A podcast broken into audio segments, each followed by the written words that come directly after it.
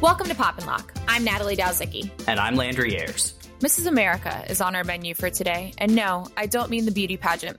The latest hit on Hulu masterfully tells the story of the movement to ratify the Equal Rights Amendment, also known as the ERA, that occurred throughout the 1970s. The notorious Phyllis Schlafly is one of the main characters, and we see her clash with second wave feminists like Betty Friedan and Gloria Steinem, here to unwrap everything that happened during this pivotal time in history is libertarianism.org's own tech and innovation editor, as well as the host to the Building Tomorrow podcast, Paul Matzko. Thank you for having me. Executive Vice President of the Cato Institute, David Boaz. Thanks for being glad having me here. And last but not least, the Executive Director of Feminists for Liberty, Kat Murti. Thanks for having me. Glad to join. Uh, I have a question that might seem simple at first, but could possibly uh, raise some conflict. Who is the eponymous Mrs. America? Ooh, that's a great question, Landry. Yeah. So obviously, the you know one impulse is to say, well, it must be uh, uh, Cate Blanchett's Phyllis Schlafly. Like, is that Mrs. America? But you know, she's only half. I mean, th- you have this parallelism being built into the structure of the show where there's Phyllis Schlafly and her coterie of supporters on the one side, and then, you know, Betty Friedan, Gloria Steinem, and, and others on the other, who also could be called Mrs. America, right? They're equal protagonists in a sense, or equal, they get equal uh, screen time. Um, or is Mrs. America everyone involved totally? I mean, is it is it a, is it a function of um, all women represented on the show as a stand-in for women across America. I hadn't thought about this until you brought up this question. I very much thought uh, Mrs. America was Phyllis Schlafly, which the story she sort of frames the story, right?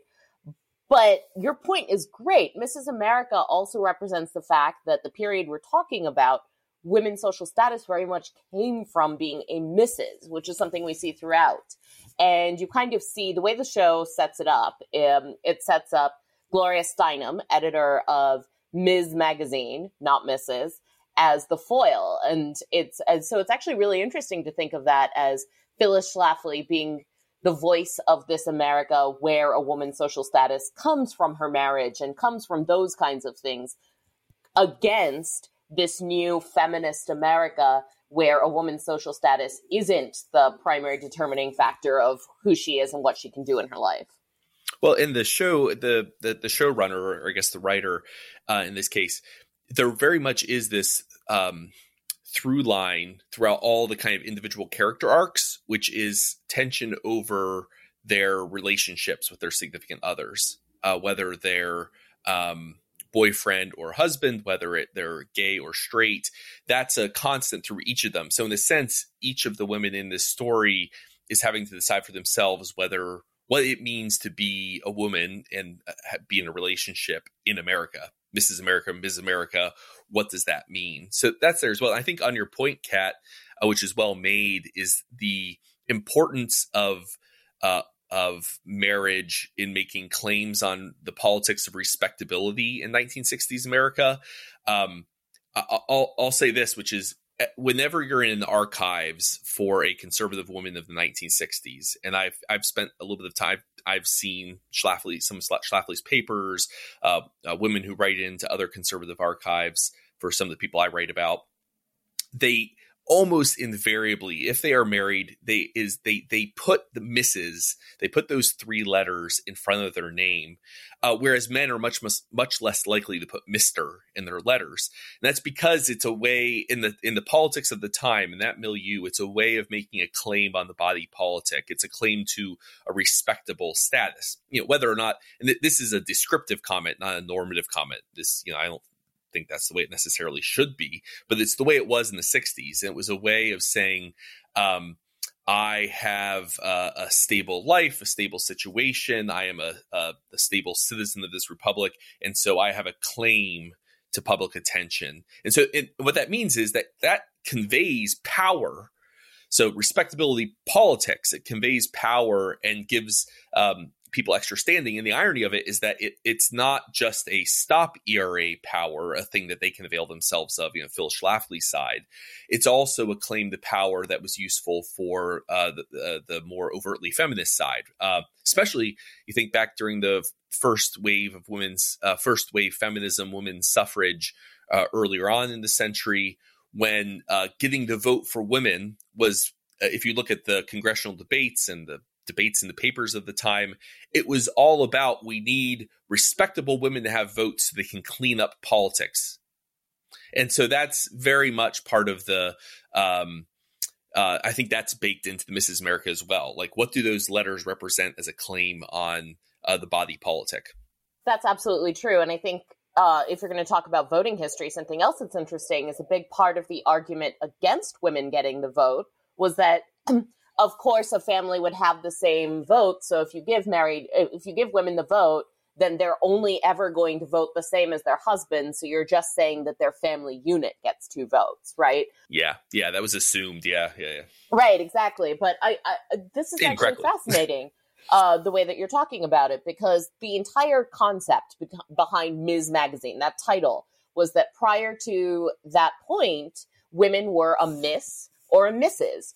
And yes, that confirmed a sort of respectability. And there was a lot of social and cultural aspects to that, right? But there's also yeah. a lot of legal aspects that changed with whether a woman was married or not. And so this very much was the source of who she was. And that's why you see even the women who are on the feminist side, um, you know, Gloria Steinem, she she goes by Ms. She doesn't want to get married even though she's very clearly in what is essentially a married relationship, right? Uh, mm-hmm. But you see mm-hmm. all of these other women, like Shirley Chisholm says, "I'm Mrs. Shirley Chisholm." You see, um, you see all of them kind of like struggling with this relationship of what it means to be married and understanding that the, their marriage, their stable marriage in their life was helpful to them, but also because of this larger construct holds them back in a way.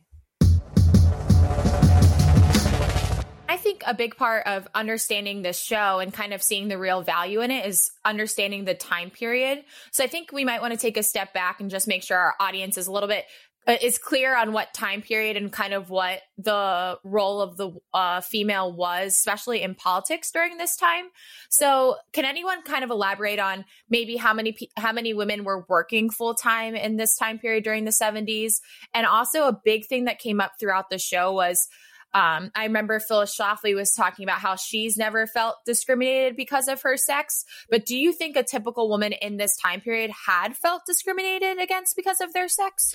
Yeah, I mean, there's, um, I mean, if you look at the, I mean, I, I can just speak to the historical statistics. So by the 60s, uh, uh, women's labor force participation is still below 50%. So um, a majority of working age women uh, are housewives at, at, the in the 1960s, so kind of the very early end of this show. But that the ratio um, uh, s- surpasses 50%, surpasses kind of the 50% mark in uh, late 60s. By 1970, a majority of women um, uh, of working age are in the labor force, the formal labor force, and um, and so we're seeing this real moment of transition. And, and today, labor force participation between men and women is is relatively similar, and uh, still slightly depressed. So we're in this very transitional moment. Right. So it's not the case that women never worked back then, as you say, under 50%, but not too much under 50%. Yep. All my school teachers pretty much were women. Nurses were women.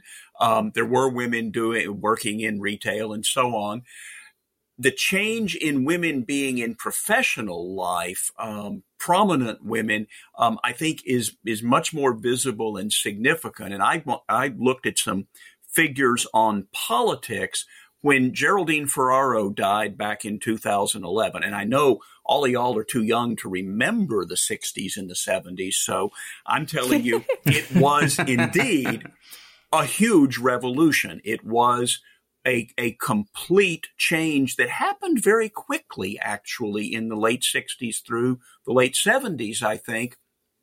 When I wrote about Geraldine Ferraro's death, one of the things I noticed was As of the time of this show, no woman had ever been elected to the United States Senate unless her husband had been a member of Congress. In 1978, Nancy Landon Kassebaum became the first woman elected to the Senate who didn't follow her husband into politics, but of course her father had been a prominent politician. And it was not until 1980 that a woman from Florida, a conservative woman called the housewife from Maitland, Paula Hawkins, became the first woman not to succeed a male relative uh, in getting into the Senate.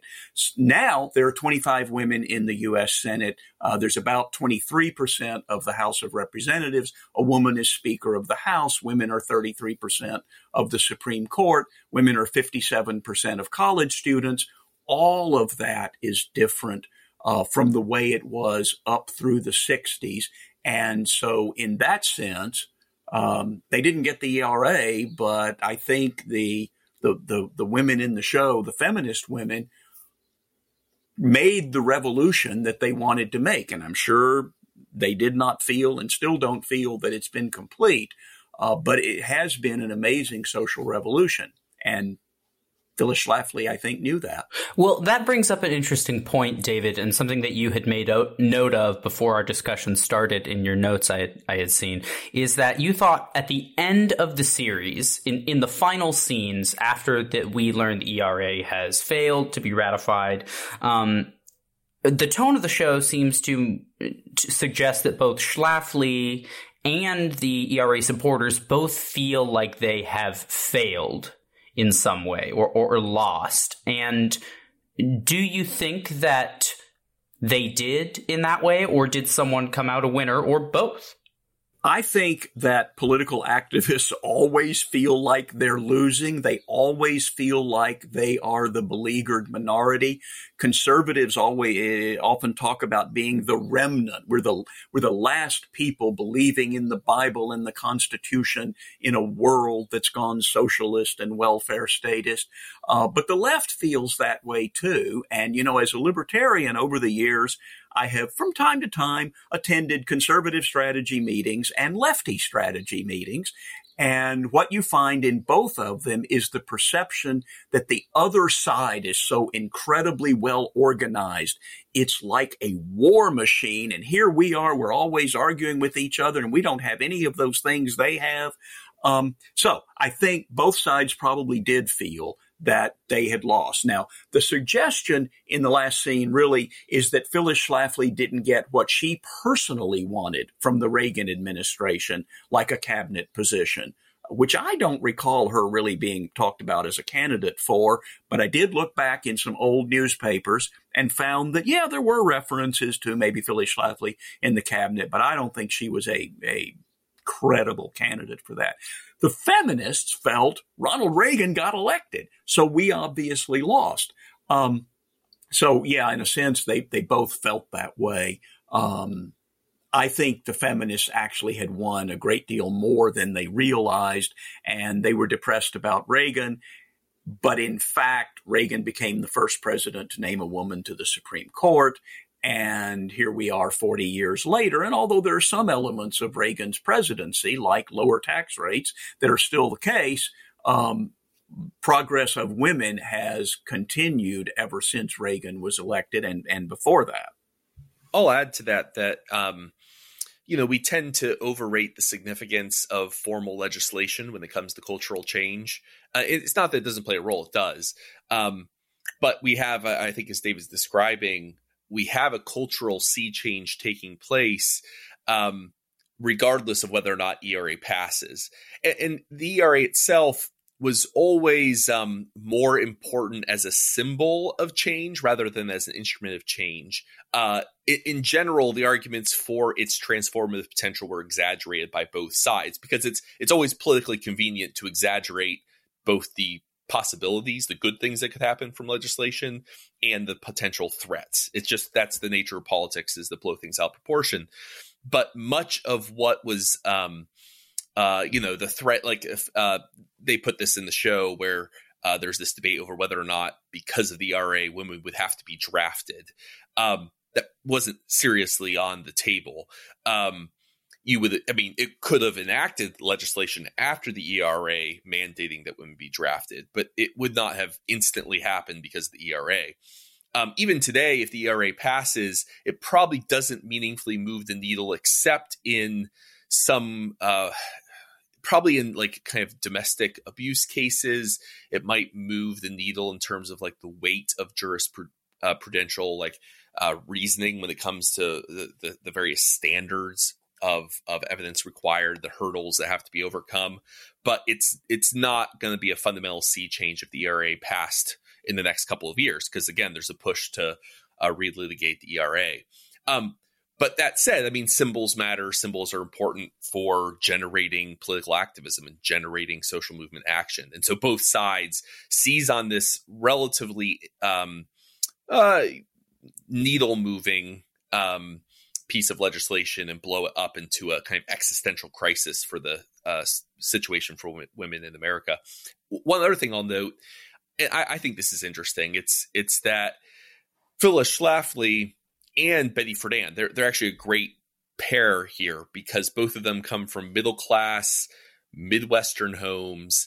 Um, they uh, have kind of a similar life trajectory. They're similar ages, and um, the and they both go to college. They both get, uh, you know, they're both educated. They both are in the workforce, and then they're and they both challenge glass ceilings in multiple ways. And then their lives diverge, but both of them were doing something that had become the norm uh, that precedes the kind of societal changes that that David's been describing in the 60s and 70s. Because before women break the kind of glass ceiling on professional uh, uh, uh, in the professions, in law, in well, in, in government, in college, uh, accounting, and, and medicine, et cetera. Before that happens, there's a lag. There's a lag between women uh, t- taking the kind of necessary preconditions to get there going to medical school, going to law school, going to college in the first place, um, having some experience in the workforce. And so you can see that in Schlafly herself. She goes to college during the 1940s, goes to Radcliffe uh, because of its connections to Harvard. Um, she gets a master's degree in in uh, in government. She goes to DC and works for a think tank for the predecessor of uh, the American Enterprise Institute. All things that were in their own way kind of radical at the time, but that set her up for uh, kind of you know to to try to get into Congress, et cetera. Same thing for for Betty Friedan breaking into journalism long before she wrote uh, the Feminine Mystique. And so, in a sense, the sea change we saw in the 60s and 70s, the first waves start coming in 20 years, 30 years earlier.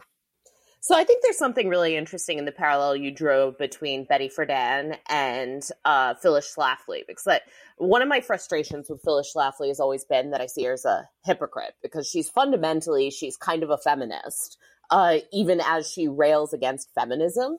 But mm-hmm. before we get into that, I actually want to go back to your earlier point about the value that they're placing on legislation and how much and and you see that with the show the show is about nominally about the era and that's what's happening but the actual stories and the actual changes and all of that is cultural and i think that that's true of both sides they sort of they're overvaluing uh, the role of government or governance in cultural change and you know I'm a libertarian feminist. I believe that culture matters. Obviously, a legal system matters as well because it can shape that. But you know, on both sides, you see this, wonderful quote from Shirley Chisholm in there. She says um, when she's being asked why she supports the ERA, and she says the truth is women have never been protected from working as waitresses at night when the tips are large. But uh, women have been protected from working as waitresses at night when the tips are large, but they have never been protected when they're working as charwomen scrubbing floors all night. We don't need anyone to protect us and you see this parallel even from Fred Schlafly when he's uh, practicing um, with Phyllis for the debate. And she talks about how she's anti ERA because uh, housewives should be mothers and they shouldn't have to be forced to support their family. And he says, when your father lost his job, did the law protect your mother? Did the law keep her from having to work two jobs to support your family? And that's the thing. They're using it as this meter of where change is and what's happening, but fundamentally they care about culture and the hmm. changes we've seen on both sides come from the culture, not so much from a top-down legisla- legislation. So you're, you're. Um, I, I was going to ask at some point, and I used to do this in when I would teach America in the 1960s. I would ask the students, you know, they would read a little bit of Phyllis Schlafly uh, with a Stop ERA speech. I'd have them read a debate from the 1920s over the first attempt to pass the ERA between between two two feminists, two well suffragettes they would have called themselves at the time, between two suffragettes, one for and one against uh, the initial Equal Rights Amendment, um, and have the I mean you can see the parallels. And so then I ask them, is Phyllis Schlafly a feminist? And uh, you know, lively debate always ensues. So, so you would say yes, she is. Um, uh, maybe can you unpack that a little bit more? I mean, I mean, I'm interested. I actually tend to agree, but in a sense. Yeah, absolutely. Uh, this has always been my greatest frustration with Phyllis Schlafly. To be honest, I just get the sense of hypocrisy from her, right? Because she's built yes. this career upon this idea that women belong in the home. They shouldn't have a career. They shouldn't, and that has been this massive career, which still sustained. You know, I was born in the late 80s and I've seen Phyllis Schlafly speaking at political events, right? Mm. Um, and so there's definitely that aspect. There's this great scene um, right before uh, uh, when the Stop the ERA women go to potentially become delegates at um, at the women's convention, right? And a couple of them run into Bella Abzug backstage, and there's this great conversation where she says, um, you know, she says, let me tell you about Phyllis Schlafly. She's a liar, she's a fearmonger, and she's a con artist. But worst of all, she's a, excuse me, she's a, a goddamn feminist. She might be one of the most liberated women in America, which is true. Over and over and over, you see her say this. You know, someone says, I'm just a housewife, and she says, No one is just a housewife, right? Uh, mm-hmm. Brenda Feigen Fasteau, when they have the couples debate, tells her, You're not really a housewife, you're a full time lobbyist, which is true. She is she's advocating for herself. She tells her husband, "You can't stop me from going to law school." She she's the only woman in the room going into those rooms where people want to treat her like a secretary or things like that, and she's still pushing her ideas. She's still fighting back against them, right? And, yeah. and with this scene with Bella Abzug, um, these women, um, you know, Alice Macray, I want to talk about her later, but she's there mm-hmm. saying, You don't know anything about Phyllis. Um, she taught everything we learned, we learned from her. And Bella says, What did you learn from her? Uh, has she taught you how to lobby legislators? Has she taught you how to draft a press release or a speech? Has she taught you how to answer reporters, get the television in- interview, how to create a budget, balance it? And on every line, they're yes, yes, yes. And she says, Congratulations, you're working girls.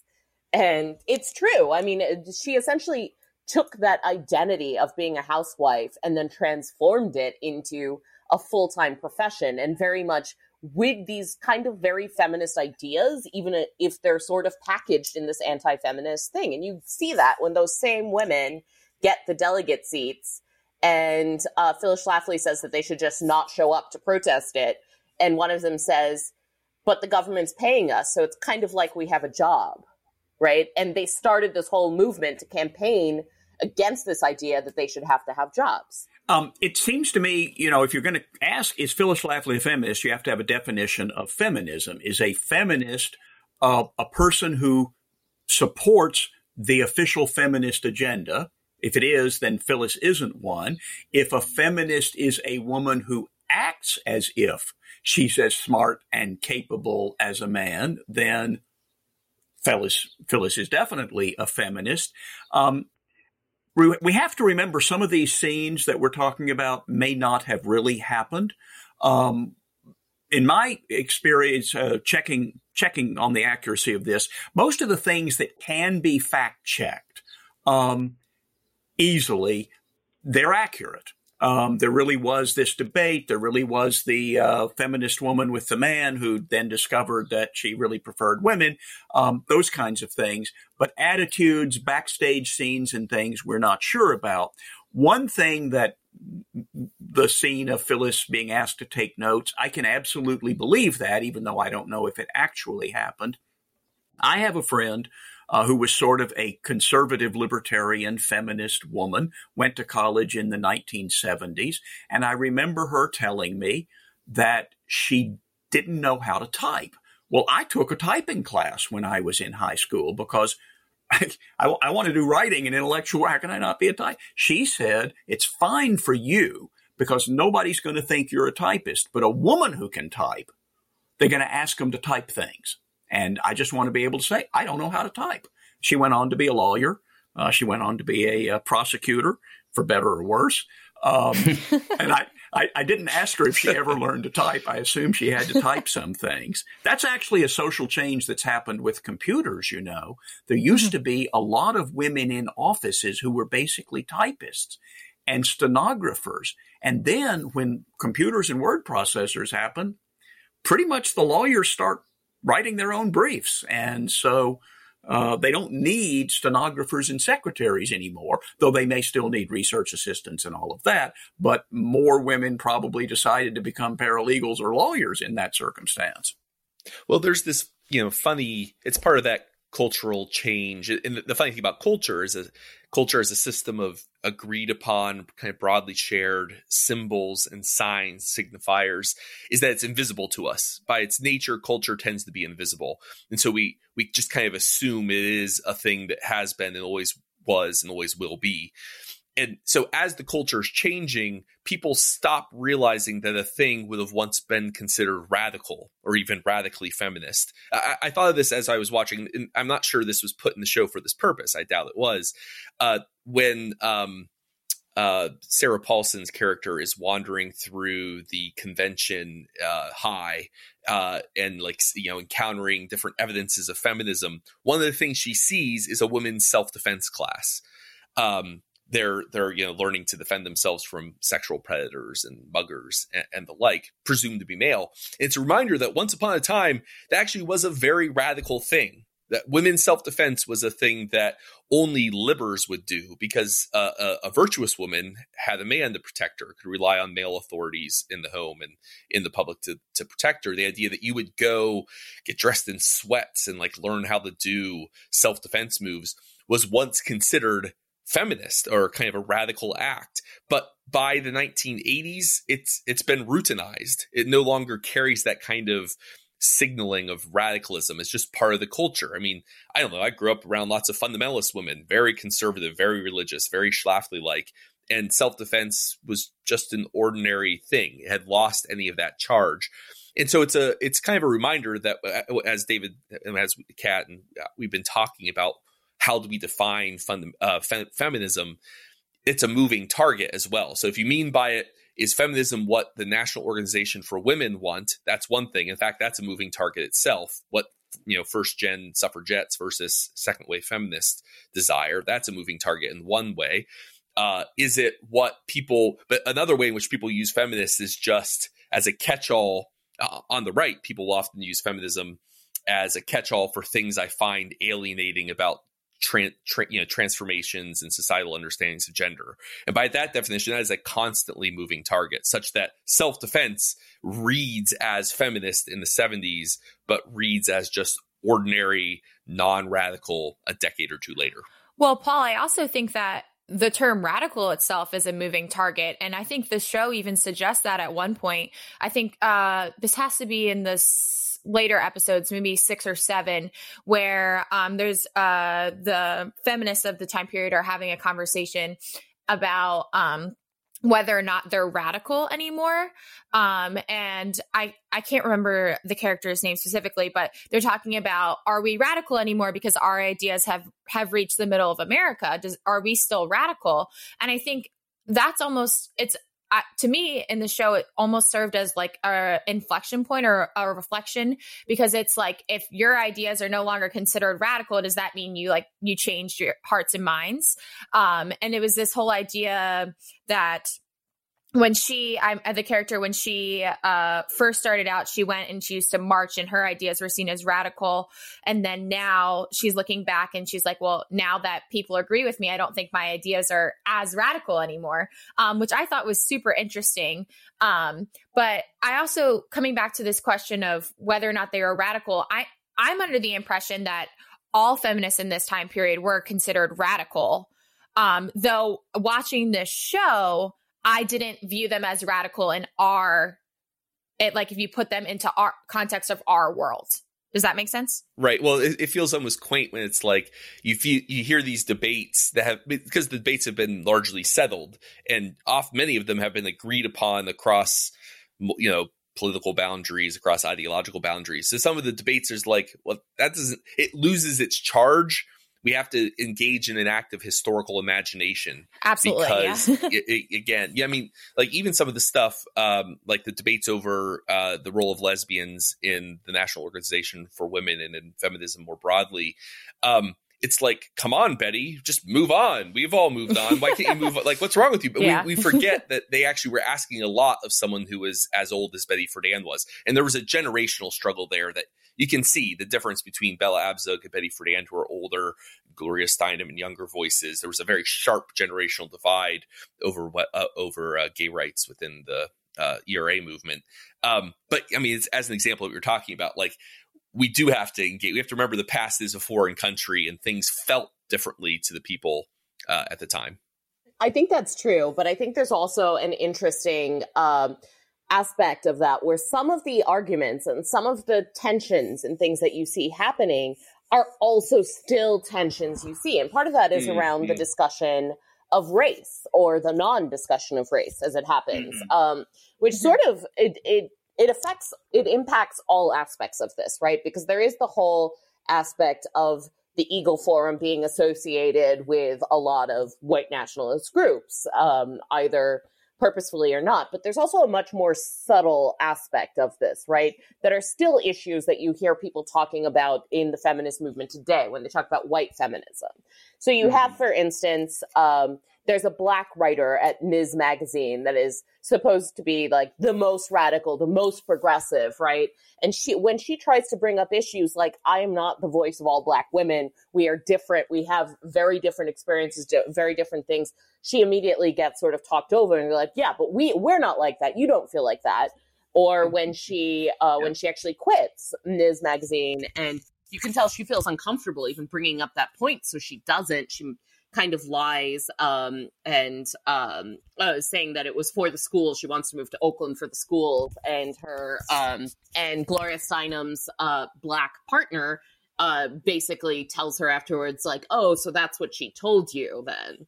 Uh, because it's very clear that it's just that she feels that her voice as a black woman is spoken over in these circles, right? And you see the same thing happening in Phyllis Schlafly's world, you know, because she may not be a racist herself. I don't know the woman, but that's sort of depicted that she's comfortable being around racists, but she's not herself a racist, at least um, um, actively so, right? And she has this close relationship with her housekeeper, who's a black woman.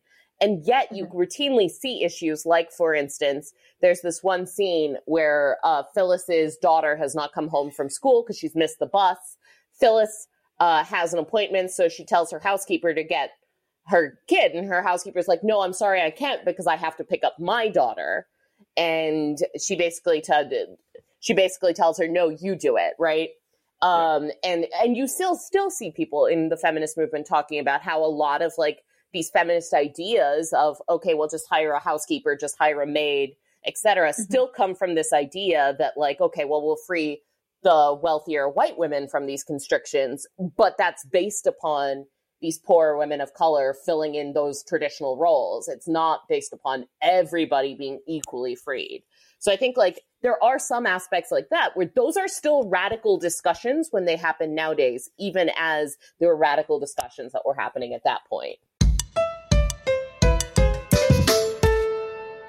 This brings up a good point. I know that race certainly affected the feminist movement during this time period, and it, it's in constant tension throughout the show. But I was wondering if anyone can speak to like the accuracy. So I know there was a few points where the KKK was mentioned as like tangentially accepted by Phil Schlafly's group. Is there any validity to that, or is it kind of just like thought to have happened that way?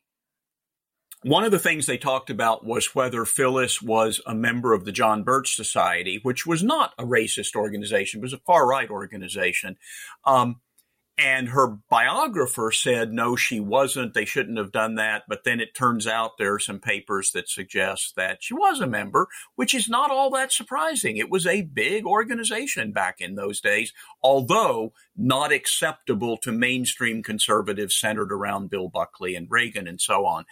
I would guess, um, from what I can recall and, and what I've read, that Phyllis was not in any sense um, and and other mainstream conservatives were not racist in that sense, but and and KKK I think is probably going too far, but white segregationists, anti-civil rights people in the South look if you're gonna if you're gonna raise a conservative banner in the South around 1970, um, you're gonna get people who have still segregationist views. It's changing, there's been a lot of change, but older married women there. Um, I can see the idea of Lottie Beth Hobbs, the Southern sort of partner of Phyllis, nodding and tacitly understanding that not everybody we work with is going to have the same views on these things that we do. I'll add that the line from the movie Phyllis uh, at one point um, utters where she says, I, am paraphrasing here because I didn't write it down, but uh, I'm not going to question why, what motivates someone to be opposed to the ERA in response to someone, uh, you know, it's during it's approximate to that um, KKK conversation. Like we don't want to be formally affiliated with the KKK, but I'm not going to question what's in the heart of someone who's opposed to the ERA um, that's a that's a real line. So that someone found that that's actually from her correspondence. Um, and so there is a there is a um, comfortableness with being a fellow traveler. But as far as her herself, to some extent, as far as her herself, I mean, we, we forget that these are um, Phyllis Schlafly is a child of the era of the second Ku Klux Klan in the 1920s. Um, when the second Ku Klux Klan, its primary goals, I mean, it was it was racist, it was anti-black, it was but primarily anti-Semitic and anti-Catholic. Um, and so there was a long history of antagonism between the Ku Klux Klan as an organization and Catholicism. I mean, she and she grows up Catholic. She's Catholic in Missouri, the Upper South, where I mean, Klan activity was a real thing.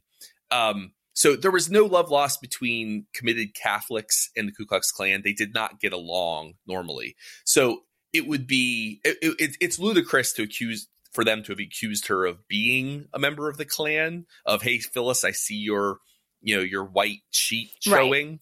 Yeah, but right. there was. I mean, we can condemn this. There was a willingness to overlook. I mean, kind of you know there were members of the Stop Now organization, who also were affiliated with um, white supremacist organizations. They were some of them were wives of Klansmen, some were um, uh, themselves involved in in like the Citizens Council, which were segregationists, a segregationist organization. Um, and you know, it's one of those things where she just didn't want to peer too closely. She didn't want to know. So it's it's a kind of a mixed situation. But let me let me let me pick up on that. Um, you used the term fellow traveler there, and that's that's a good term. They were willing to accept fellow travelers who they would not have wanted to endorse the views of.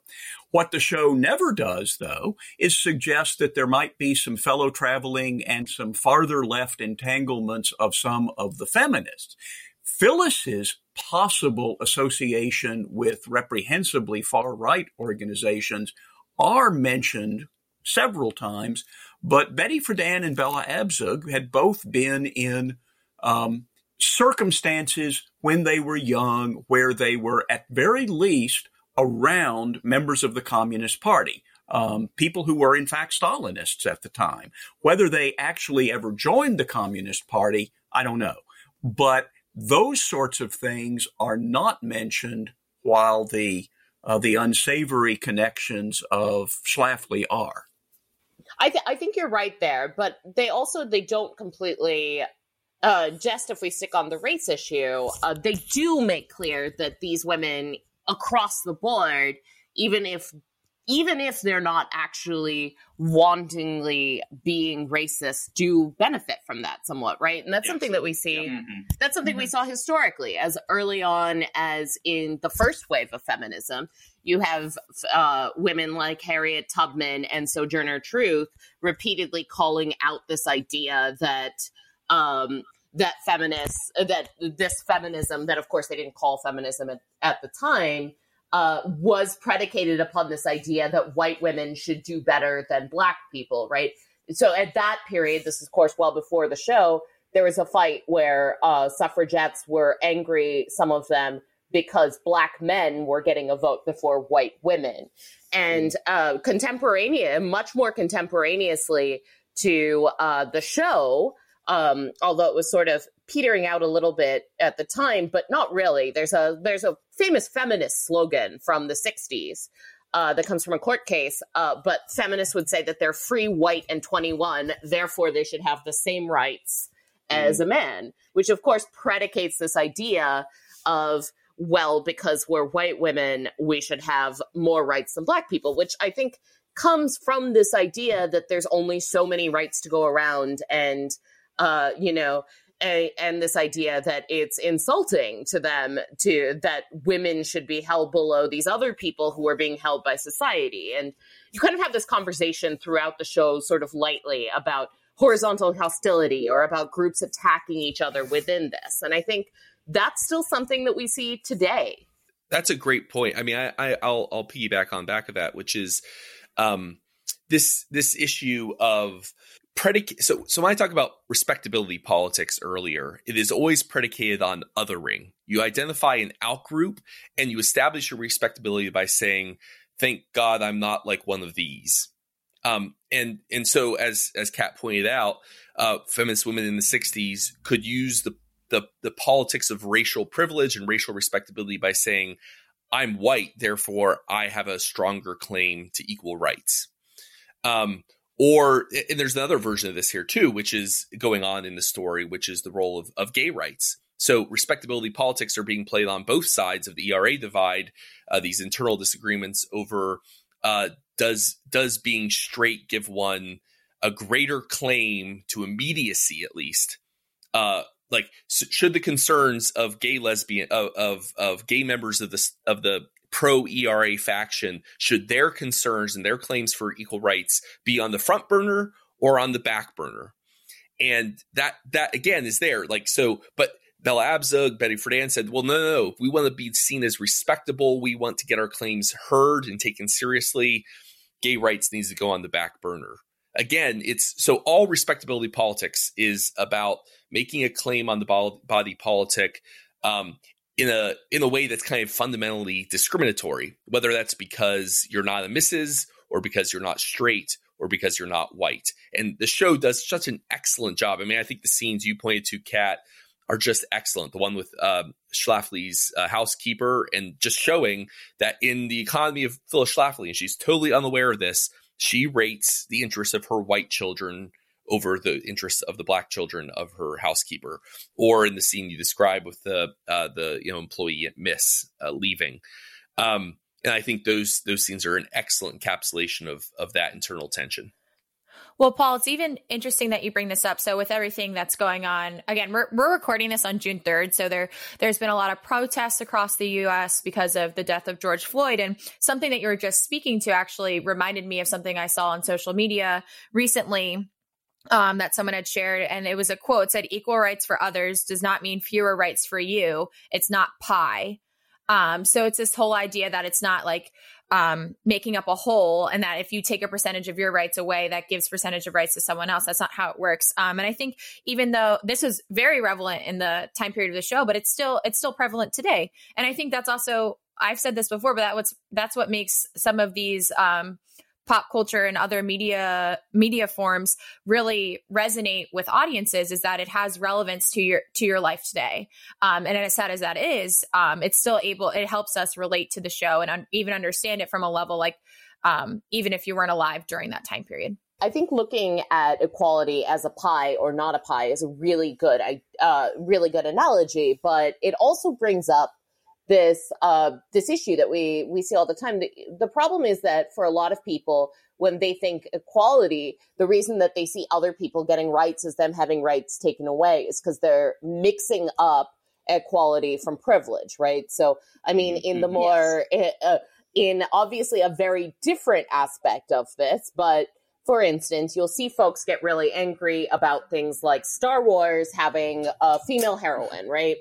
And so people see this as like, this is completely unfair. There's no movies with men in them anymore. And of course, fundamentally, the vast majority of movies still have um, still have a man as a lead. But when you look around and when it used to be it was always you and you always got the first right. And now all of a sudden you have to compete on an even playing field or at least a more even playing field, it does feel like an attack on you, right? And so that's kind of the difference between mm-hmm. do you care about actually having rights for everybody, or is your conception of rights that you have a leg up over everyone else that largely is being enforced by the state?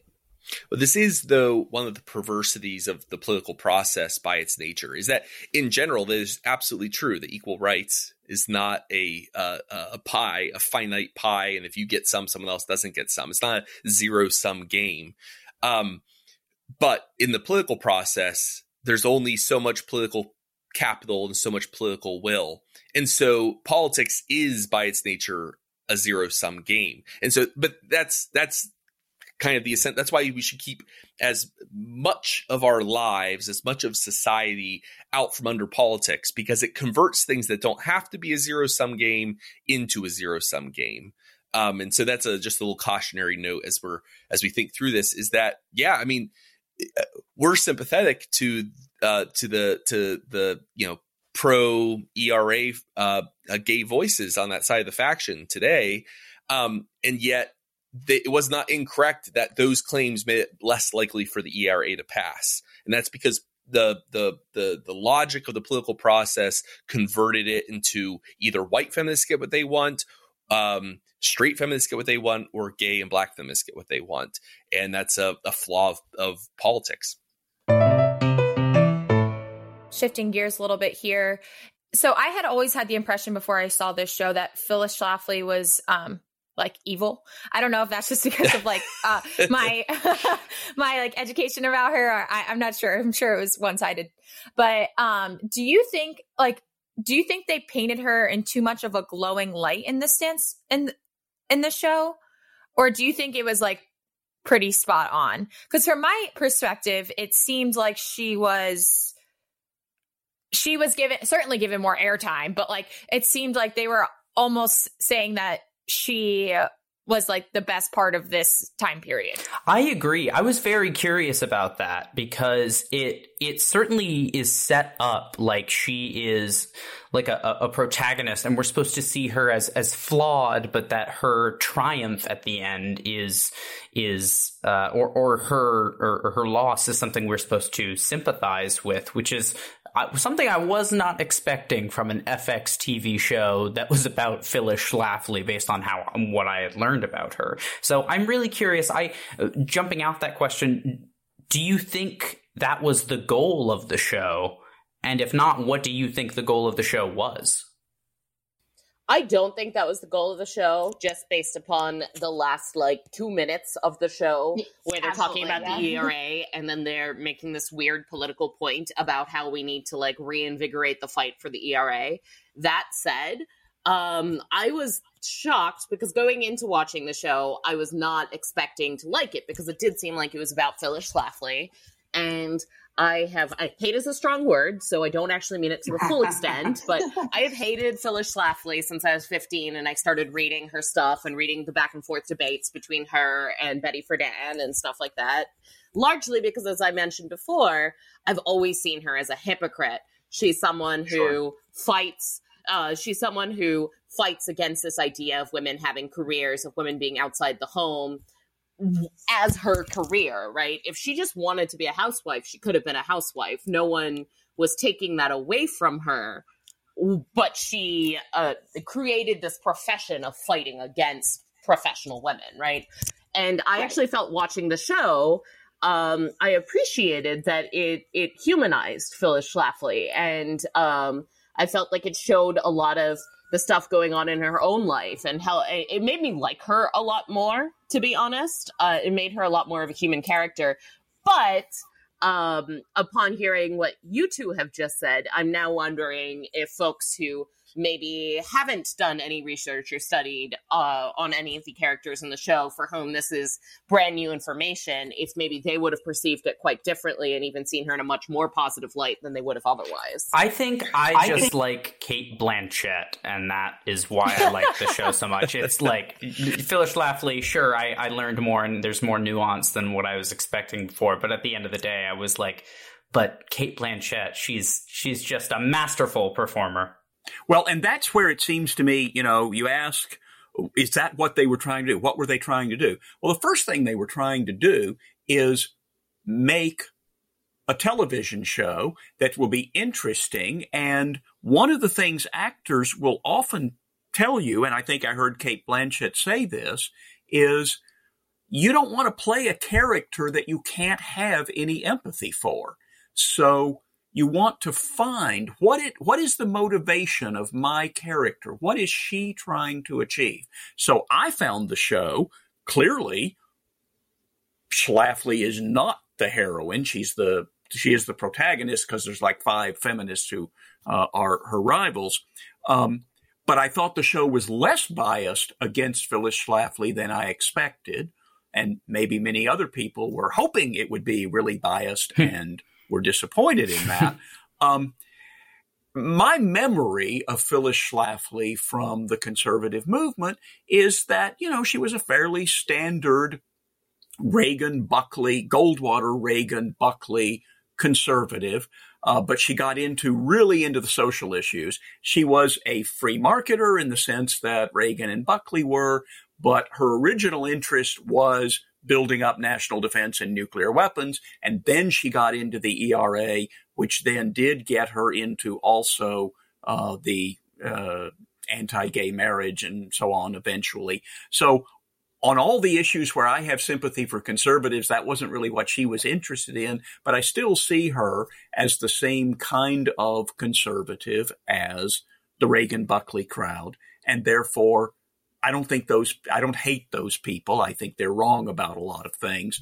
Uh, but the left was also wrong about a lot of things. Bella Abzug, for instance, was, when she came to Congress, she was like the most pushy, belligerent, left wing member of Congress.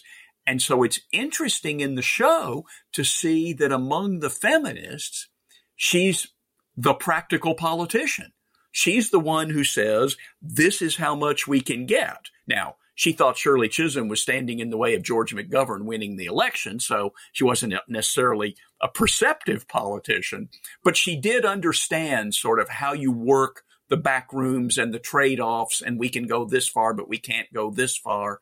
Um, and so, so it changed my opinion of Bella Abzug, who I just remembered in my mind as uh, crazy left winger. Um, and now it turns out, well, actually a pretty sharp politician too. It's interesting to me as well that you talk about uh, that you talk about how uh, Phyllis Schlafly, your perception of her as her contemporary or closer to her contemporary, she was alive during my period, but always as a very much old woman or older woman. Um, but um, it's interesting to me because as I rewatched the shows past weekend and I, the thing that I noticed the most was that despite the fact that I've always disliked Phyllis Schlafly and really disliked uh, her ideas, just watching her day to day life and how, as like as a woman who's uh, sort of involved in these political circles, sort of involved in sometimes conservative political circles, as a libertarian, I kind of flit between the left and the right depending on the issue. Um, I actually thought that of all of the characters, her actual life was most similar to mine. I find her the character that I was most easy, uh, that was most easy for me to relate to just as a woman living my life, which I thought was really interesting to me as really humanized her character.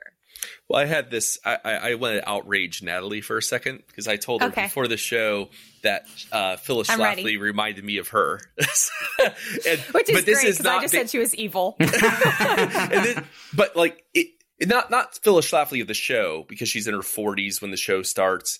Um, it's the the actual bio of Phyllis Schlafly. So I mean, she she is someone who went to college on scholarship, um, worked her way through college, went to D.C. during the heady days of 1945, worked at a think tank when she was 21, 20, 21. Um, she you know ran a campaign manager at 22 for a congressional candidate so I know, someone who immediately finished college, went to a think tank, and showed herself to be like very proficient at administration and running things. It sounds kind of like Natalie to me. So yeah, that, I, I, hear you. I yeah, hear you. Yeah. Ha ha ha. Yeah, but, but what I'll say, what I'll say is this: uh, props to Dahvi Waller, who's the writer of the show. Um, who avoided, I think, a pitfall that's so common in Hollywood, which is that they don't really have a great literary sense all too often. Um, which is that there is a temptation to create not literature but pulp, and the pulp is simple morality tales. There's the there's the you know it's it's like the old western. You have you have the good white hat cowboy versus the bad black hat cowboy, or uh, Native Americans or Indians. Um, simple morality tales with clear good, clear bad.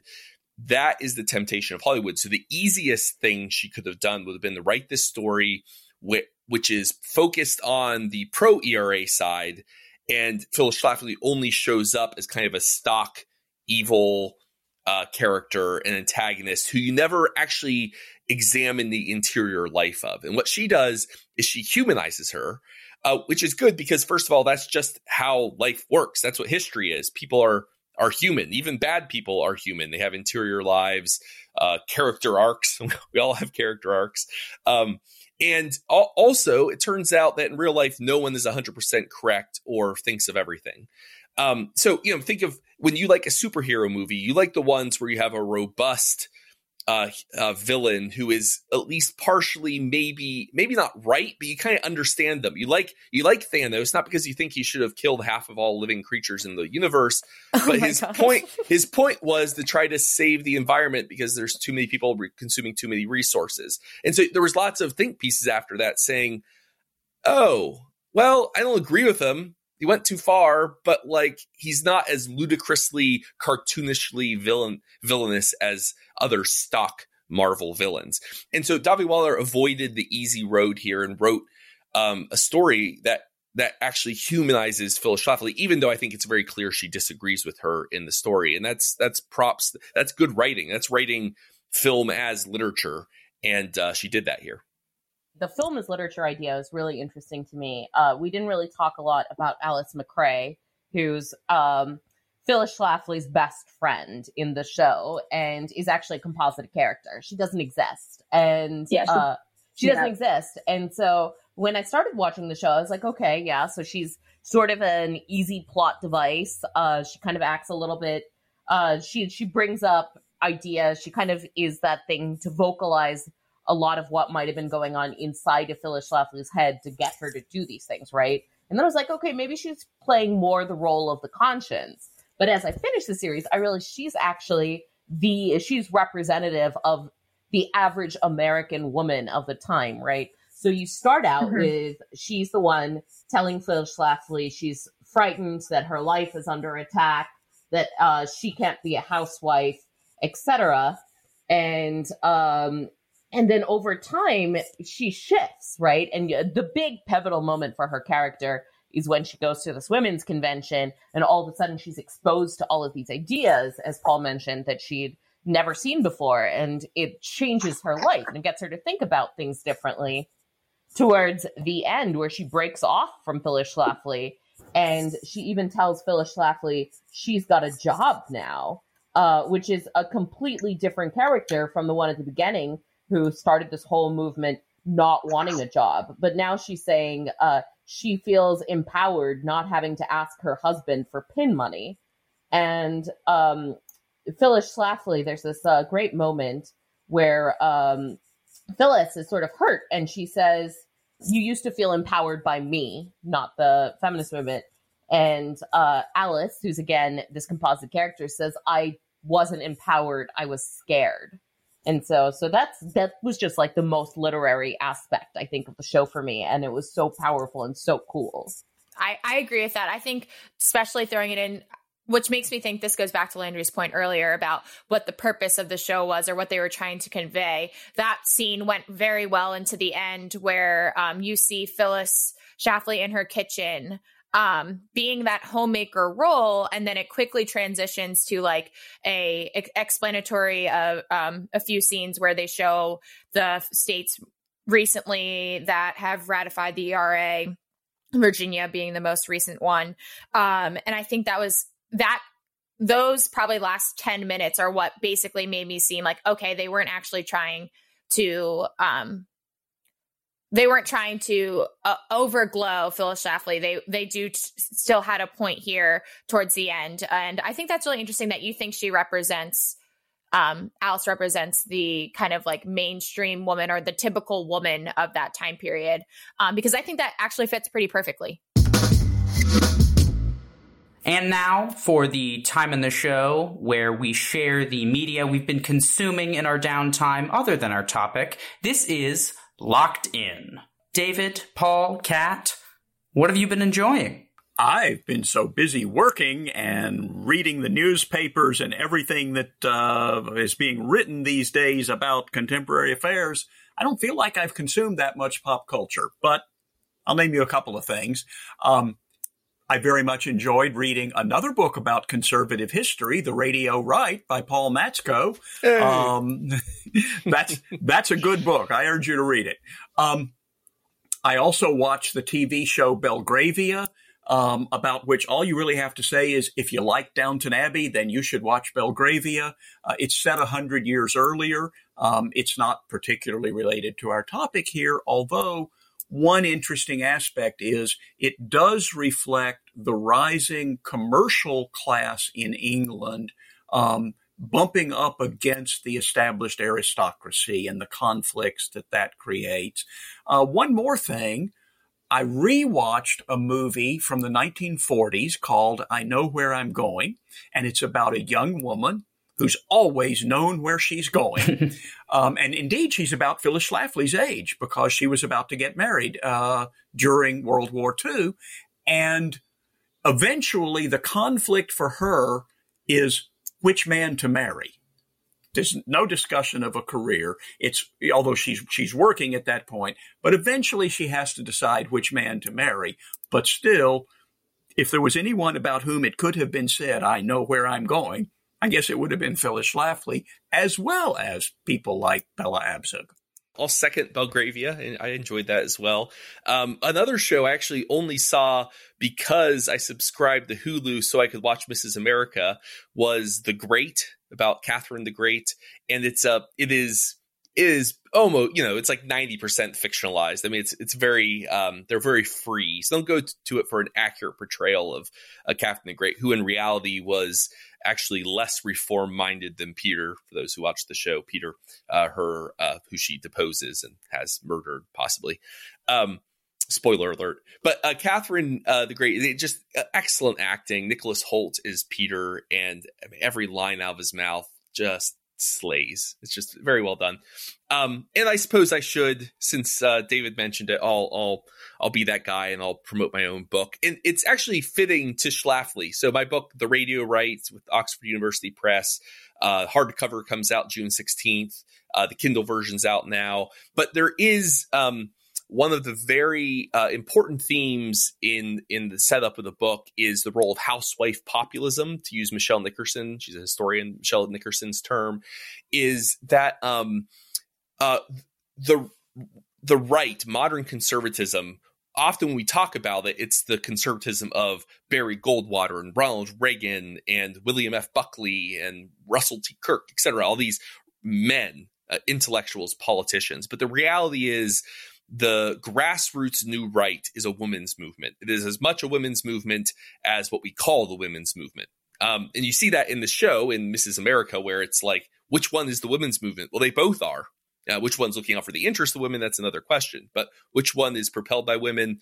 Both. And the same thing's true of the new right. All these people who are listening to the right wing broadcasters I write about, they are disproportionately middle aged suburban misses. And they use that respectability politics to do all kinds of crazy stuff. I describe in my book, like uh, boycotts and card parties, and they're so annoying that uh, JFK and his uh, private correspondence, uh, internal correspondence, um, complains about these basically uppity women who are giving him a hard time and threatening his reelection in '64, which leads him to launch the greatest campaign of um, government censorship of the last half century targeting right wing radio. So go go check out that book. You'll there's more Schlafly like women populating it, and uh, it's it's an enjoyable time.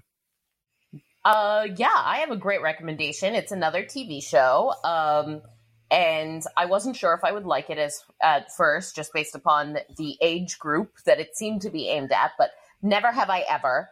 Um, it's it's a Netflix show. It's created by Min, uh, Mindy Kaling, um, and it's about this uh, this young girl in California, starting high school. She's an Indian American girl, um, and her father passed away recently, and so it's just her, her mother, who's of course an immigrant from India, um, and her cousin who grew up in India and has now come to stay with them so that she can attend college in the United States. And so I, I, will say that as as a young Indian American girl who grew up between India and the U.S., um, seeing that this show and who, while I was growing up, never saw any Indians on TV except for Apu from The Simpsons.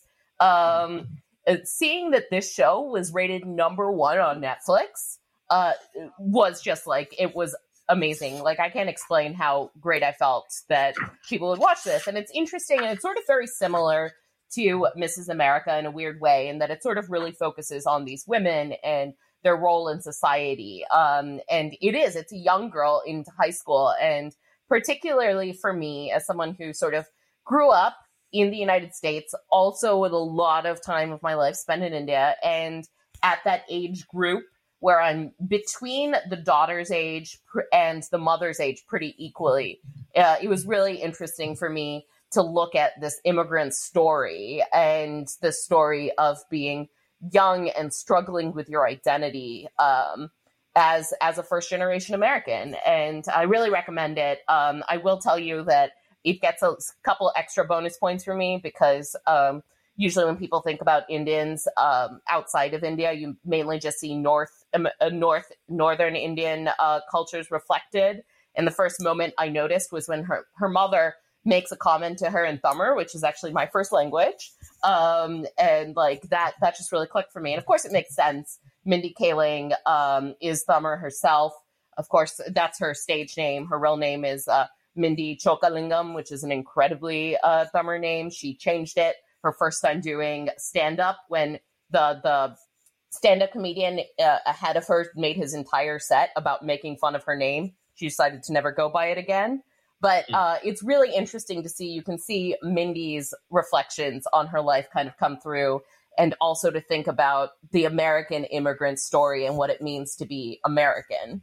That sounds like a great show. I'll have to add that to my list. Um, I've been so other than watching X Files for a previous recording, um, I have uh, been going back on some old movies that are on Netflix, um, mainly just some comedies, some Will Ferrell movies. Um, my significant other is currently deployed overseas, so I've been using this great. Um, I guess it's a Chrome, a Chrome extension called uh, Scener, where we can actually like watch movies together, and it syncs our um, computer screen, so it syncs our Netflix together so that we're like watching the movie simultaneously. Um, and it's really great because you can also video chat and like there's a little chat box there too that you can like talk about the movie and stuff. Um, so so far we watched like the other guys, which I forgot was absolutely hysterical. Um, great Will Ferrell, great Will Ferrell and uh, Wahlberg performance. Um, and then I also have been going back. Me my housemates have been going back and watching some like some good rom coms. Um, so we did Life as We Know It this week. Uh, we tried to do the Titanic, but apparently one of my favorite movies, I might add, though I have not found a way to bring it onto Pop and Locke yet. Um, but um, you have to purchase Titanic, so we didn't want to purchase it. But um, yeah, so I've just been kind of going back th- through some old movies. I haven't started a new TV show yet, but seems like Never Have I Ever might be the next on the list. If uh, Natalie, if you like uh, like buddy cop, you know, two guys acting silly, yeah. uh, if you like the other guys, you know what is the the er example of that genre is the Nice Guys with Russell Crowe and Ryan Gosling. Huh. Hilarious. I don't know if I've seen that one. Oh Okay. yeah, it, it didn't get it didn't do all that well in theaters. It kind of was a underrated gem. is utterly hilarious. So try that one out. Okay.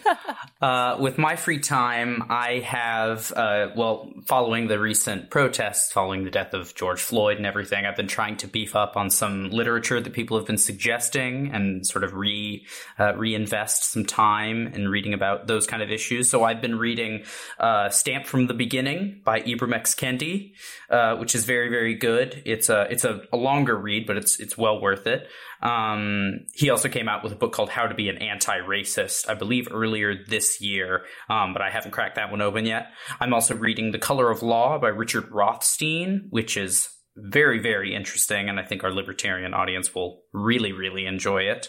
Um, for fiction, uh, the uh, the Underground Railroad by Colson Whitehead uh, is just phenomenal. Uh, a winner, I believe, of the National Book Award, and sort of a fictionalized telling, uh, a, a, magical realist, uh, where the Underground Railroad uh, manifests as an actual rail rail system where people ride cars and and ride it to different cities and meet with other people there. Um, but it is highly researched and based in that time period. So while it, there are like elements of magical realism, it is extremely accurate and based in on reality in other senses. So I highly, highly recommend it. Uh, another book by Colson Whitehead that is. Um, that that I think won it was it the Pulitzer recently or the National Book Award is the Nickel Boys uh, about uh, a state-run school um, and a set of basically murders that happened there uh, and, and abuse that was covered up. Um, so uh, heavy reads, but but well worth it.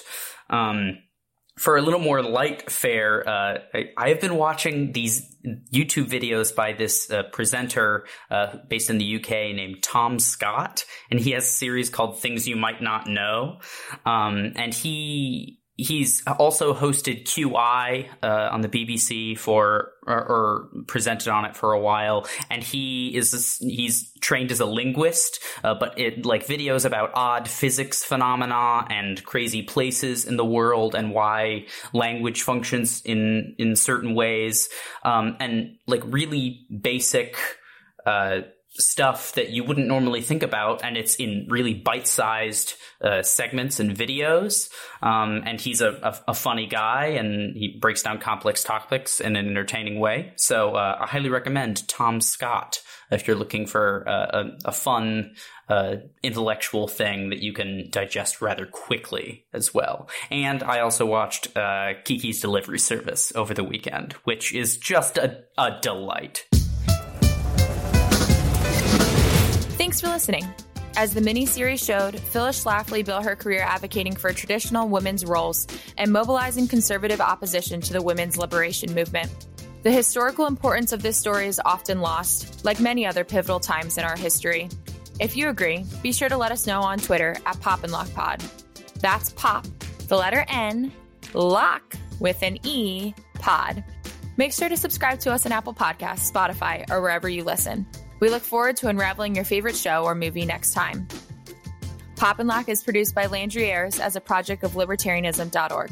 To learn more, visit us on the web at www.libertarianism.org.